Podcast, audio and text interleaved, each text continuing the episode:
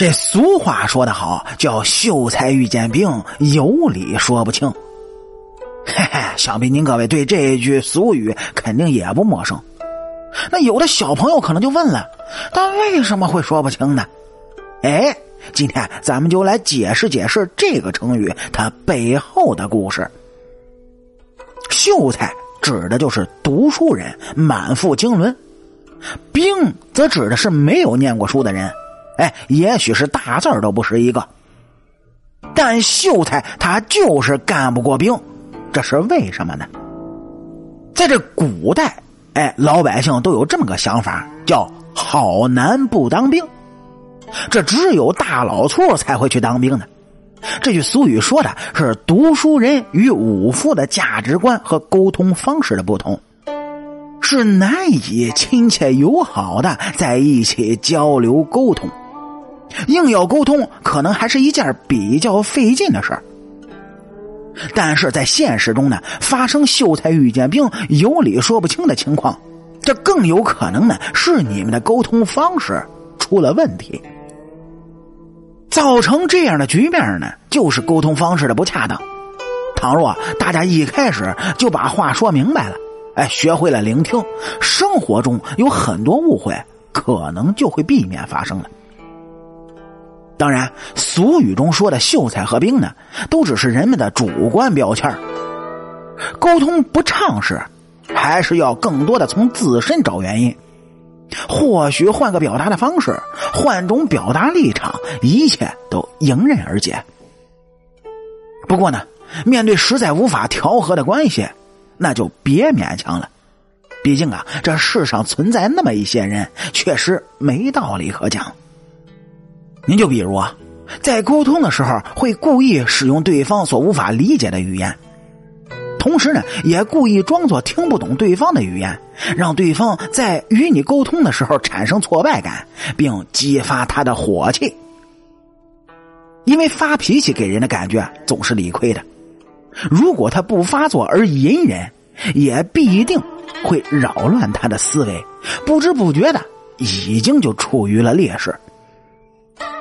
其次是沟通的话题没有交集，哎，你可以装傻，误解他的意思，扭曲他的意思。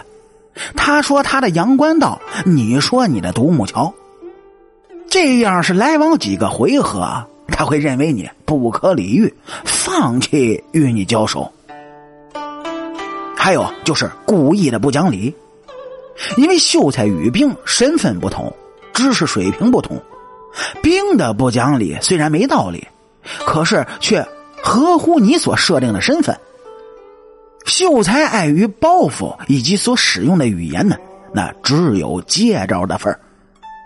不管什么原因，结果往往是秀才落败，兵获得胜利。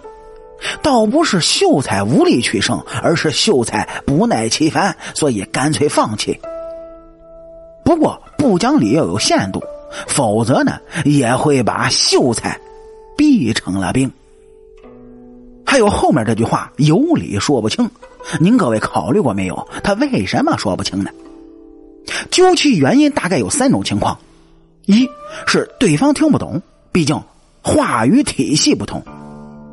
二呢，对方不认同，可能这思维方式存在差异。三呢，是对方耍无赖，压根儿没打算听你讲理。最后遇到一种情况，显然是讲啥都是白搭的。其实啊，秀才与兵代表了社会上文化层次不同的阶层。我们有时呢，对不同阶层之间的有效沟通，体现出极大的排斥和信任。认为差异如此巨大的二者根本不可能实现顺利的沟通。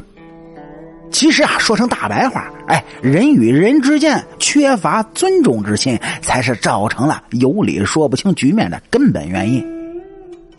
遇到障碍时呢，我们要敞开胸怀，张开嘴巴，而不是闭上眼睛和耳朵。如果让彼此都能够说出心中所想，这很多的尴尬误解，他都会迎刃而解了。当秀才再次遇见兵，还要不要讲理呢？嘿嘿，那自然就不能讲理了，因为这兵啊，只认谁的拳头大，这是常识。所以，要是自己的拳头比他硬，那就甩开膀子跟他干；要是没他硬，那就服输。这句话另外的一层意思啊，就是告诫我们遇事要多磨练，就是强调动手能力、实践的能力。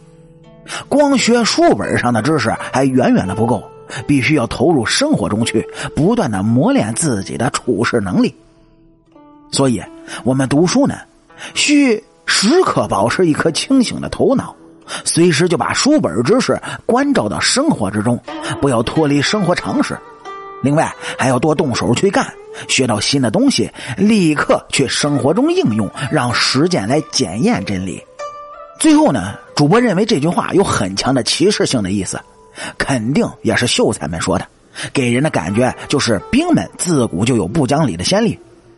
而实际上，就讲理来说，兵们是讲不过秀才的，因为这秀才手中有笔，而笔可以写出文字，这文字它是可以流传的。那么，对于这句俗语“秀才遇见兵，有理说不清”，您各位又是怎么理解，或者又有什么样的亲身体会呢？欢迎写到咱们主页的评论区里，主播跟您各位保证，哎，我看到之后一定给您回复。好。俗话说得好，咱们下期继续聊。